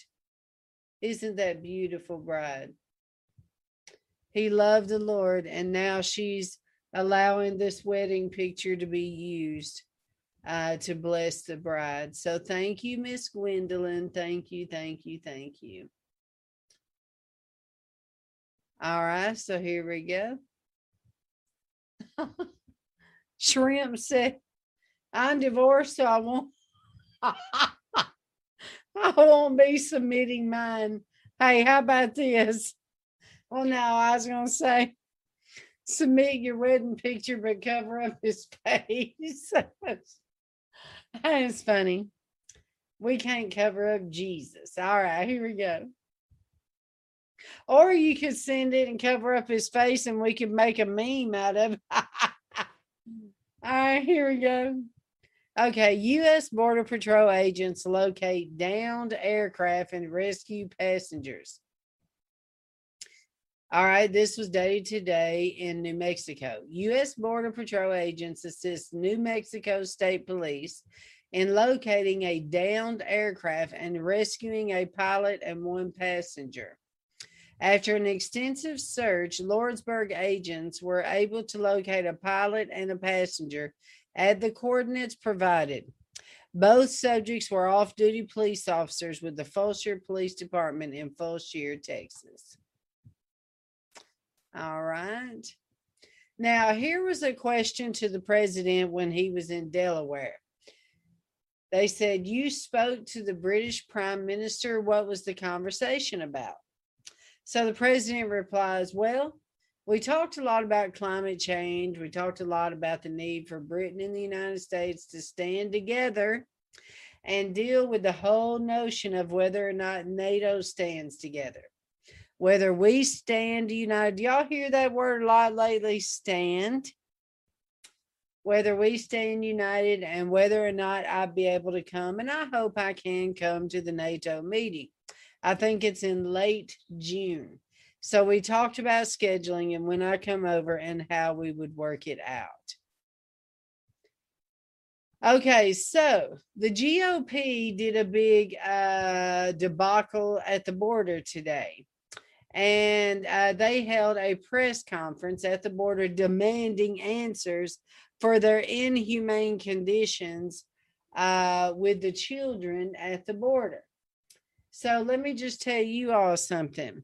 How many remembers when President Trump was putting up the border wall and how the Democrats threw such a fit over his? Well, now they're doing the same thing to him. So watch this. There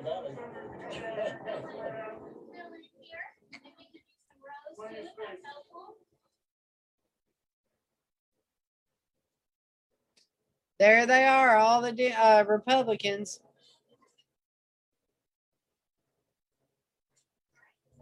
There's Cruz. Everybody. It's uh, great for Senator Cruz and I to be back in the great state of Texas, and particularly in the beautiful, vibrant, and exciting uh, Rio Grande Valley. Uh, we, of course, come here often and uh, value the friendships and the work that we get a chance to do together on a bipartisan basis. Of course, what brings us here now is this immediate humanitarian crisis. The Border Patrol and Health and Human Services, all the government officials tell us they are doing the best they can, but they're being overwhelmed by sheer numbers. And the smugglers and the cartels are doing this on purpose because they know uh, getting paid by the head for as many people as they can get into the country, covering border patrol up with uh, children to take care of, taking them off the front line presents an opportunity for them to smuggle drugs, methamphetamine, heroin, and uh, fentanyl into the United States. So we thought it was really important to be able to bring our colleagues from the Senate uh, who are not from border states, who don't get to come here as often as Senator Cruz and I do, to show them uh, this great region. And it's been a wonderful, uh, it's been a wonderful day. We got here last night, had a chance to go out on some nighttime operations with the Border Patrol. But uh, it's great to welcome them. But here's the, here's the bottom line. The Border Patrol and Health and Human Services and the non- non-governmental organizations that are struggling to deal with this flood of humanity tell us they cannot get ahead of this flood of humanity without policy changes in Washington DC. The, the smugglers, the, the, the drug runners, they understand our laws and they know how to exploit them to their benefit. So Well, I'm gonna tell y'all something. Now here's see, I think all this is leading up to something. Let me tell you why. Because I can tell you as a correspondent that uh, a couple of years ago, when President Trump was building the wall and everything, uh, I received a phone call from a Border Patrol officer, and he was telling me how hard it was down there because they did not have the uh, regulation and stuff that they need. So even back then, they didn't have what they need. I mean, they said it was a little bit better with Trump, but it still was horrible. And which on Trump's side, he said it was because the Democrats held him back or whatever. So to me, I just think that it's on both sides. Uh, and they're trying to say, looky here, we have a problem but I think it's because of what's coming type of deal. So I'm gonna fast forward up here so you can hear Ted Cruz. You got to hear this. After all the debacle he's been through in Texas and the fire because of him going to Mexico and leaving them during the ice storm. All right, there he is. He's the last one to speak. All right, here we go.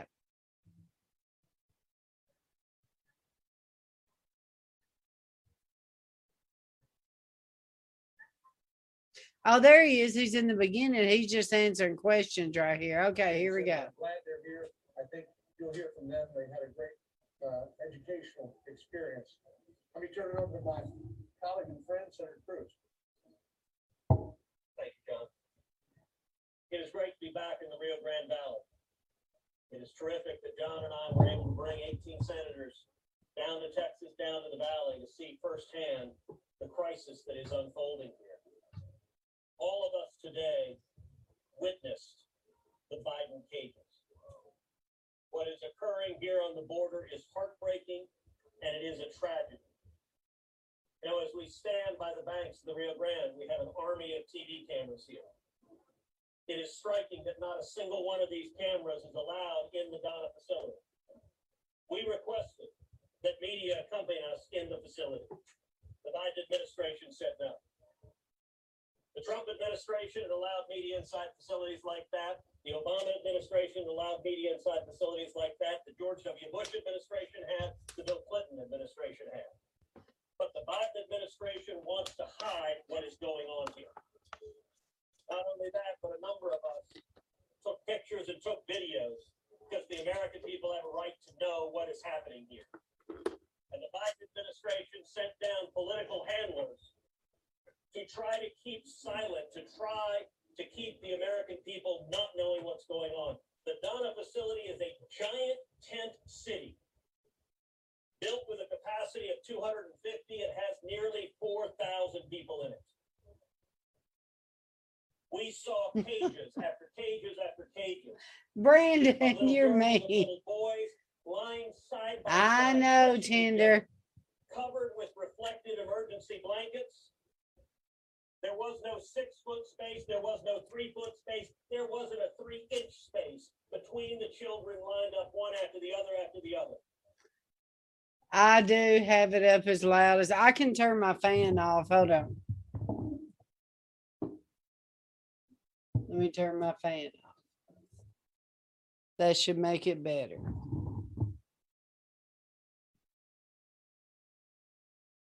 And children as young as infants. As loud We as saw I get it. playpens With infants and toddlers playing.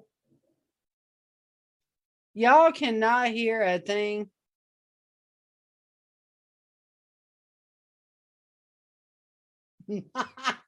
well, I do have the CC words on. Well, y'all can watch this video later. We'll just keep going. All right, let's move on to the next deal.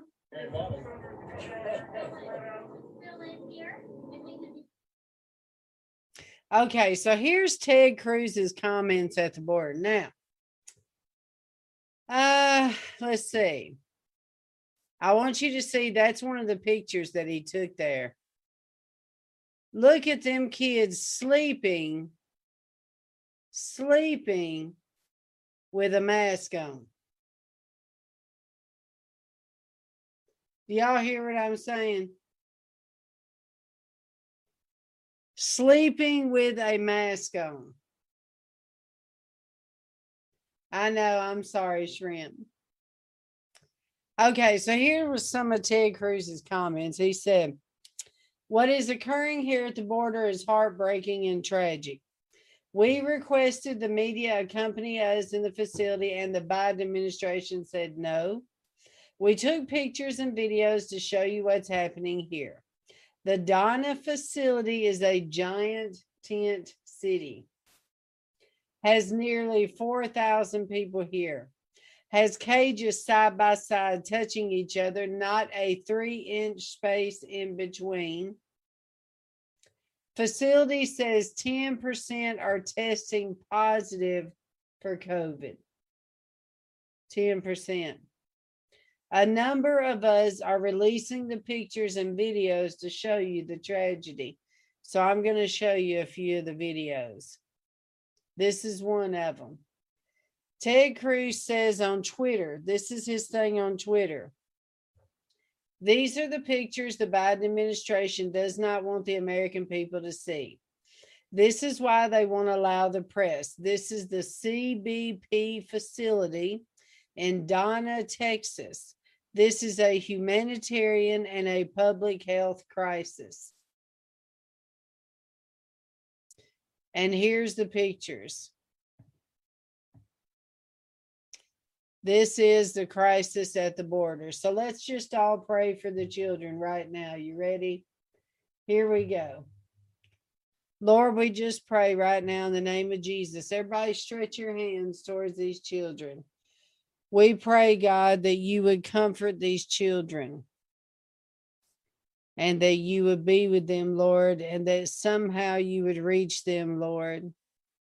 We pray protection over all of them, Lord, and we pray that they would find you through all of this tragedy, Lord, and all of their parents that they have been separated from, Lord. And we just pray over this whole situation, Lord. We pray for all the workers at the facilities, Lord, that you be with them and lead them and guide them, Lord, and give them love and compassion for the children in the name of Jesus.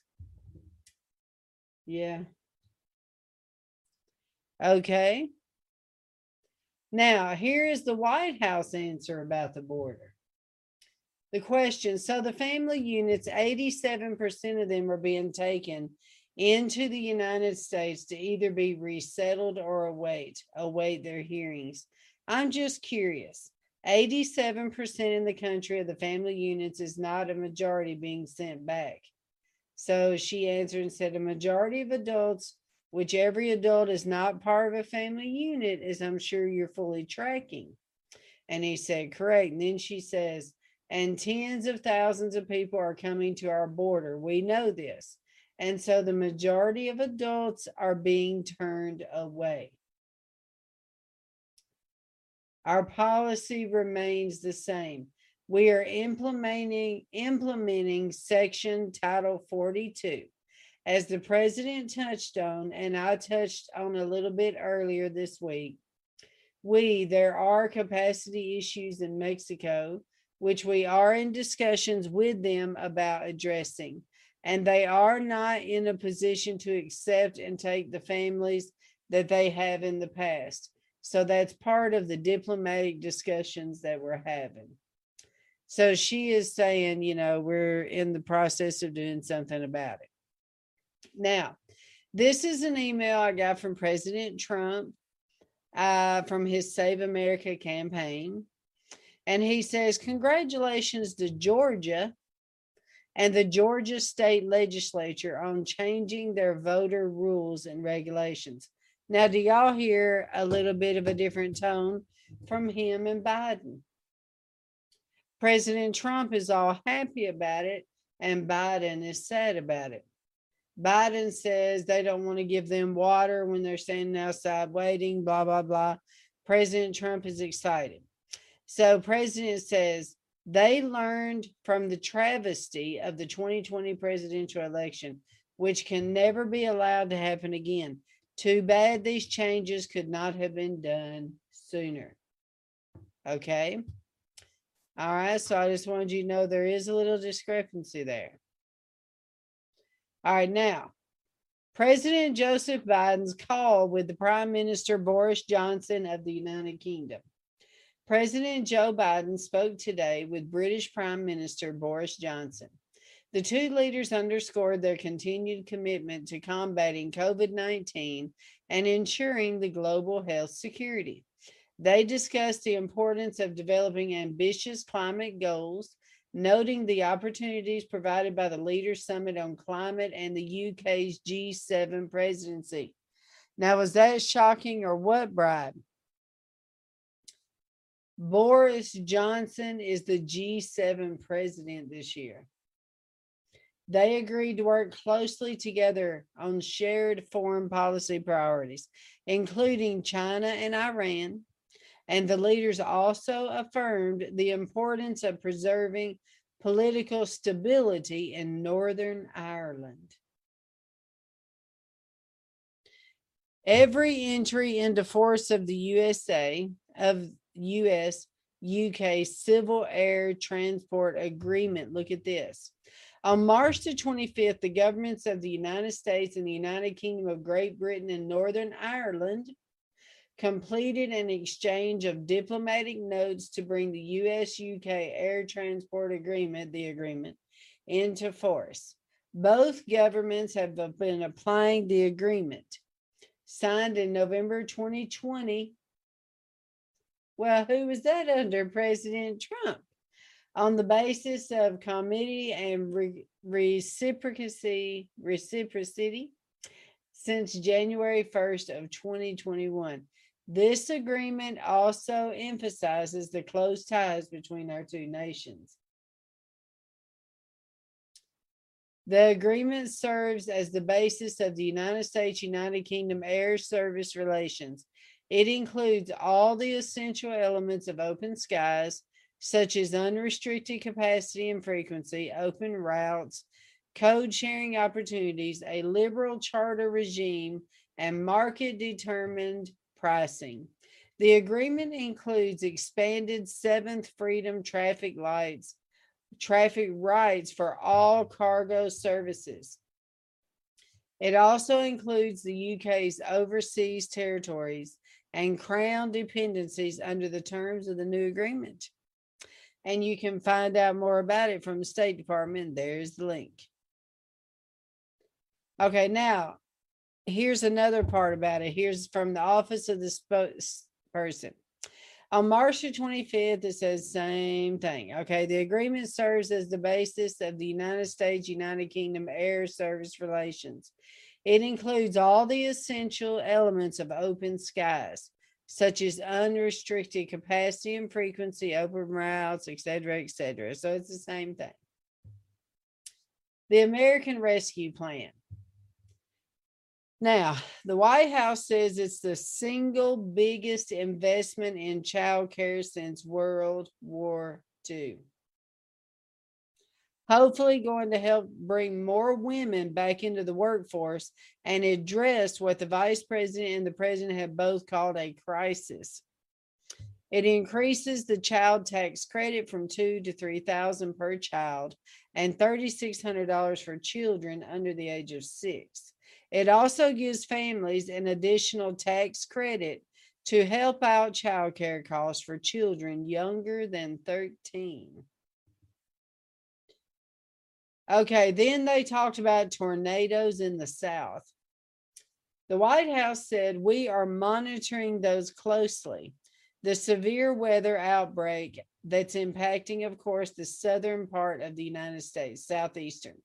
We extend our deepest condolences to the people in Alabama and Mississippi who lost loved ones as a result of the severe weather outbreak. President Biden questions if there will even be a Republican Party in 2024. Are you surprised, Brad? and uh, uh, here's a question to the president. And to follow up on that, there are some concerns on the right that if you get rid of the filibuster, it effectively means a one party rule. So, is that what the president was getting at when asked about 2024? And he said, I have no idea if there will be a Republican Party. I was like, oh, because that's what I've been saying. Okay, here we go. Teachers' unions demand teachers be vaccinated before returning to school. Can you believe this one? In many schools across the country. Now, this was at the White House press conference. This is at the White House press conference. In many schools across the country, they are not going back to the classrooms and they aren't imminent. There aren't imminent plans to do so because teachers unions say they want their teachers to be vaccinated first, even though the CDC says it's not required. How are you going to deal with that as the White House? And are there any discussions about the saying to teachers unions, you have to go back to the classrooms? So she answered, Well, first, actually, 76% of the schools are, they do have teaching, do have kids in the classroom for part of the week, and about 46% are back five days a week. So we expect that to continue to increase over time. And she didn't answer the question. But at least the guy got it out there that the teachers' unions are putting pressures on the teachers to get the V. Then they asked the White House, why are you delaying nominating for the FDA? So they asked her, I'm wondering when the president plans to appoint someone to nominate someone for the FDA. So she answers and says, We've also walked into a white, well, a presidency where he is dealing with a pandemic that is still killing 1,000 people a day, 10 million people out of work, racial injustice across the country, a climate crisis. So he's got a few things on his plate, but he is committed to personnel, moving things forward, and certainly wants to have a full team across all agencies. So she didn't really answer that one either. Okay, look at this. The NFL announced they will not require a V. You heard it here first. The NFL announced they will not require it. Okay, and one more time the NFL has announced that it will not require players, coaches, staff members to get the COVID vaccine if they want to play, practice, etc. Is that a mistake? And should this vaccine be required for athletes? So she answered, Well, I would certainly, I don't know that we're making NFL policy from here, but it is certainly recommended by public health officials, by officials from our federal government, because it's how we can keep people safe and healthy, whether it's our family members or our friends or people in the stands who are attending the games. So, certainly, we would advise any entity to follow public health guidelines, to recommend that to their players, to the members of the NFL, follow these public health guidelines whether it's mask wearing, social distancing, washing hands, and certainly getting the V when they have access. So let's continue. Are you shocked about that or what? So, President Trump sends out a little email today. And he says, Where is Durham? Is he a living, breathing human being? Will there ever be a Durham report? I'm like, can you believe he sent an email like that? He sure did. All right, let's continue. Bipartisan senators introduced bill to expand the Abraham Accords. It calls for an assessment on the future staffing and resourcing required for expanding the agreements and potential roadblocks to future agreements. Jerusalem Post article. A group of 18 senators, nine Republicans, and nine Democrats introduced a new bill on Thursday that aimed to strengthen and expand the Abraham Accords. And here are the senators Rob Portman from Ohio, Republican, Cory Booker, Democrat from New Jersey, Todd Young, Republican from Indiana, Ben Cardin, Democrat from Maryland. All members of the Senate Foreign Relations Committee led the Israel Relations Normalization Act of 2021. 14 additional senators joined them. The bill requires the State Department to provide a strategy to strengthen and expand the Abrahamic Accords and other related normalization agreements with Israel. So get ready, Brad. Okay, S4482. Actions taken against normalization with relations to Israel, led by Senator Cory Booker, Democrat, New Jersey. It has been the 16th, the 116th Congress strengthening report of actions taken against the normalization of relations with Israel Act of 20. Here's the one from 2020. I could not find the one from 2021 yet. This was referred to the Committee on Foreign Relations.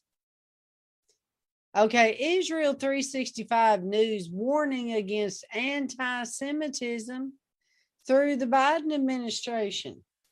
They are upset.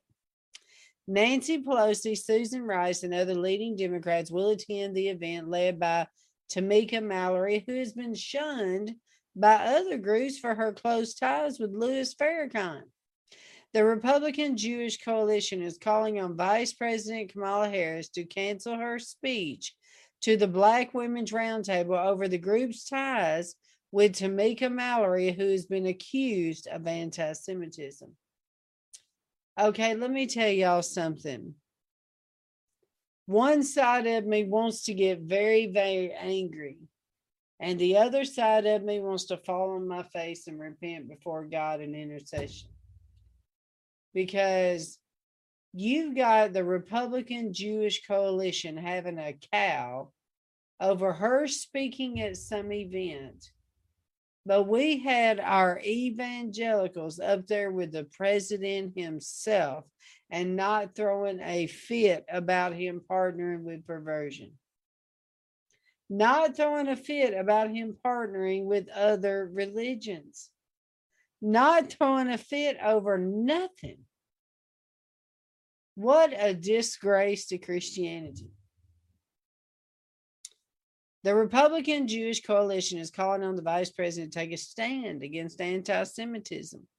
But, you know, in other words, Brad, what I'm trying to tell you is who is standing up for us anymore? It's obviously not Franklin Graham or T.D. Jakes. Who is standing up for the Christians? And it's not, uh, who's the other one? Uh, Jimmy Swaggart's ministry. Who is standing up for the Christians anymore? By canceling her scheduled appearance and calling out the Black Women's Roundtable for its relationship with Tamika Mallory, the group said in a statement.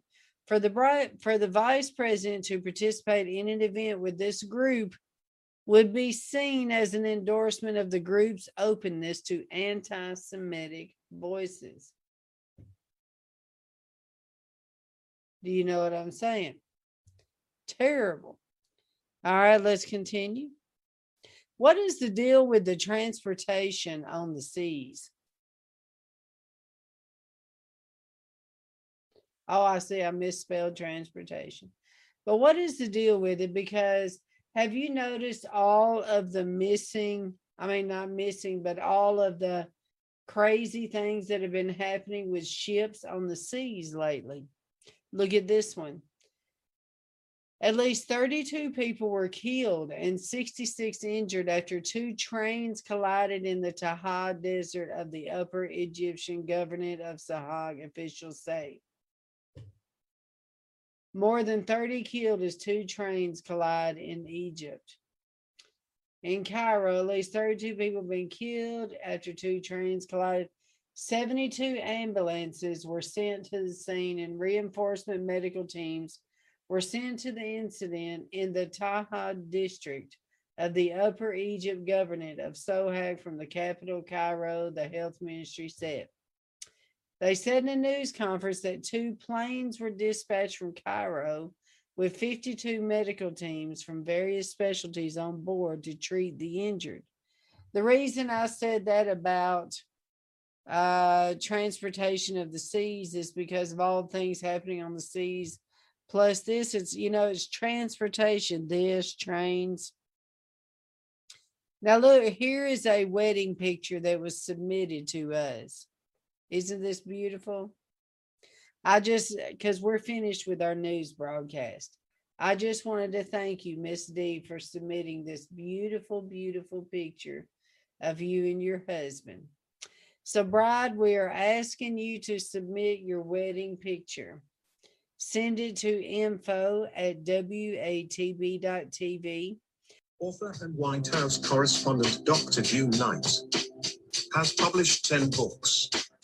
As she traveled the country in obedience to God's serving ministries, her books are about the bride of Christ, preparing the church for the end of days, persecution, purity, and spiritual warfare. She even wrote a book revealing the pain and struggles of her own life called Testimony of a Broken Bride. Jesus is the true husband.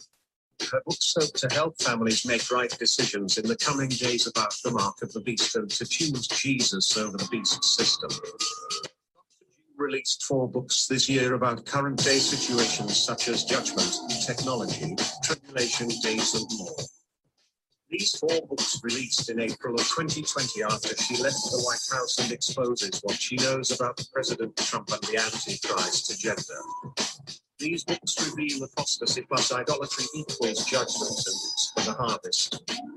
Dr. June reveals the great divide in the church in this hour due to the great deception. Explains what is the ecumenical movement, new apostolic reformation, and false religions, exposes the one world religion agenda. Dr. June exposes the new world order and satanic agenda. This book exposes the lie of the new apostolic reformation evangelicals who have surrounded the president and is partnering with the beast system. This book chronicles 40 days of repentance and casting down 40 idols in our nation and church. This book reveals the biblical pattern of judgment and the current judgment. What is the pattern of God's judgment? Why does he judge? What is my role in this? This book discusses now that we know apostasy plus idolatry equals judgment. Where do we go from here? How do we prepare? What do we look for? What about technology? The human implantation chip, etc. So purchase the American Quad books today before they shut them down. Be alert. Be informed. Be equipped for the war ahead. Or go to www.gotreehouse.org and purchase all 10 of Dr. June's books today on sale.